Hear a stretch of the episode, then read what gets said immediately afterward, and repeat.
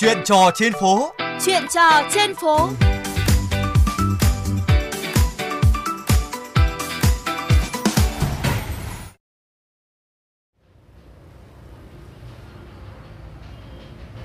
Ngọc Tuấn xin kính chào quý vị nghe đài. Thưa quý vị, hiện tại tôi đang có mặt tại tuyến đường Minh Khai, Hà Nội, ở khu vực lối dẫn lên xuống của đường vành đai 2 trên cao, đoạn qua khu đô thị Tham City. Đây cũng là điểm à, nối trực tiếp vào lối lên xuống của cầu Vĩnh Tuy. Và kể từ khi đường vành đai 2 trên cao thông tuyến và dự án cầu Vĩnh Tuy 2 hoàn thành, thì diện mạo giao thông tại khu vực này đã trở nên hiện đại hơn. Tuy nhiên, tại đây lại phát sinh việc người dân bất chấp nguy hiểm đi bộ cắt ngang sang đường. Vì sao họ lại làm như vậy? Mặc dù là biết rõ nguy hiểm, hãy cùng Ngọc Tuấn trò chuyện với một trong số những người đi bộ lựa chọn cách này để xem vì sao họ lại à, làm như vậy. Và cạnh tôi lúc này là bà Từ Thị Văn ở số 469 Minh Khai. Chào cô Văn, cháu thấy đường Minh Khai chỗ dốc lên xuống cầu Vĩnh Tuy này thì xe cộ rất là đông đúc, ở sang đường rất là nguy hiểm. Vậy mà không hiểu vì sao vẫn có nhiều người đi bộ băng cắt sang đường ạ. Thí thoảng cô đi sang ô tô kia ấy mà mấy lần không sang được. Xong là phải lấy xe máy đi sang. Bởi vì nhiều người cũng đi qua để bị vấp rồi đấy. Vâng, Bởi vì nó rộng quá. Lười lại ờ, không đẩy được cái xe đi ra mà hơn nữa là đi bộ xuống đèn xanh đèn đỏ rồi cái Melia. Xong thì xa quá thì, thì thì là nhiều lúc mọi người ta đi là nắng mà trời mưa thì đi cũng xa. Thì là mình nhiều lúc cố thì tôi chạy chạy sang đây chỗ gần. Hôm nọ có một ờ, ông bà vừa xuống ô tô đi sang cái là xe ôm tông cho mà cái chân lủng lẳng đấy. Đấy cái chân lủng lẳng luôn. Lúc đấy là mình cũng nghĩ là mình sao may mắn mà đi được mà bao nhiêu lần rồi. Xong rồi giờ nghĩ lại mới thấy sợ. Đấy mà nhiều người có người người ta chưa chưa vấp thì người ta vẫn cứ đi đi xong rồi lại vấp nhiều người lắm Như cô Văn vừa nói thì lý do người dân bất chấp nguy hiểm cắt ngang đường Minh Khai để sang đường thì chỉ vì nhanh và vì tiện. Ở những sự cố như cô vừa chia sẻ thì có thường xảy ra ở khu vực này không ạ?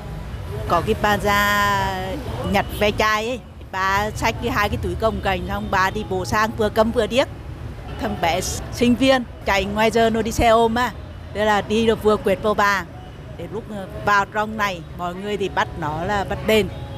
Xong ờ, cô ra cô bảo nó không phải là dân ở đây tôi cũng không quen biết gì đâu nhưng mà chính bà mới là đi sai. Bà công kênh bà đi giữa đường như này làm sao mà ai mà tránh nổi. Người này không không hút thì có người khác. Bà kêu bắt người ta đền.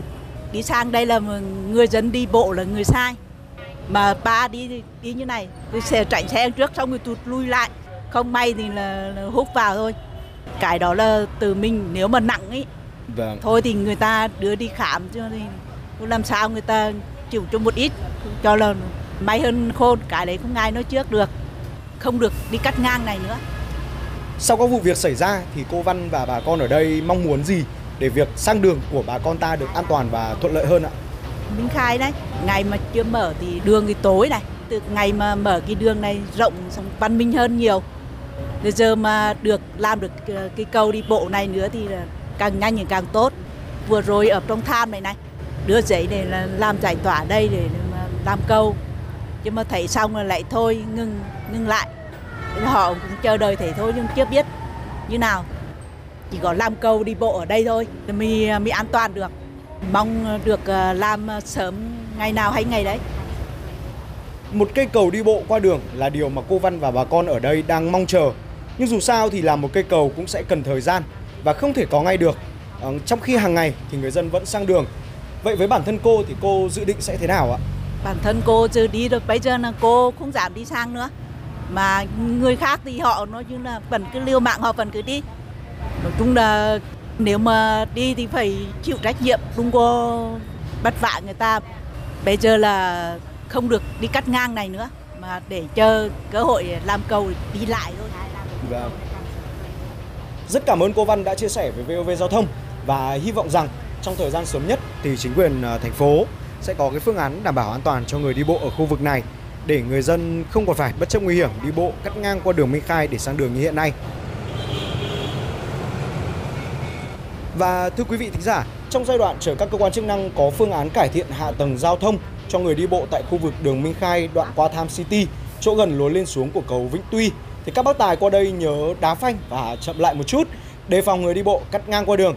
Và nếu bạn có người thân đang sinh sống ở gần đây thì cũng hãy nhắc nhau tìm phương án sang đường thật cẩn thận, chịu khó đi vòng xuống bên dưới một đoạn để tìm à, vị trí phù hợp và ra tín hiệu xin đường và chỉ sang đường khi các lái xe cơ giới đã có tín hiệu nhường đường. Cuộc trò chuyện trên phố hôm nay với chủ đề cái lý của người đi bộ xin tạm dừng tại đây. Các bạn có thể nghe lại nội dung này trên trang vovgiao thông.vn hoặc các ứng dụng podcast dành cho di động. Xin chào và hẹn gặp lại.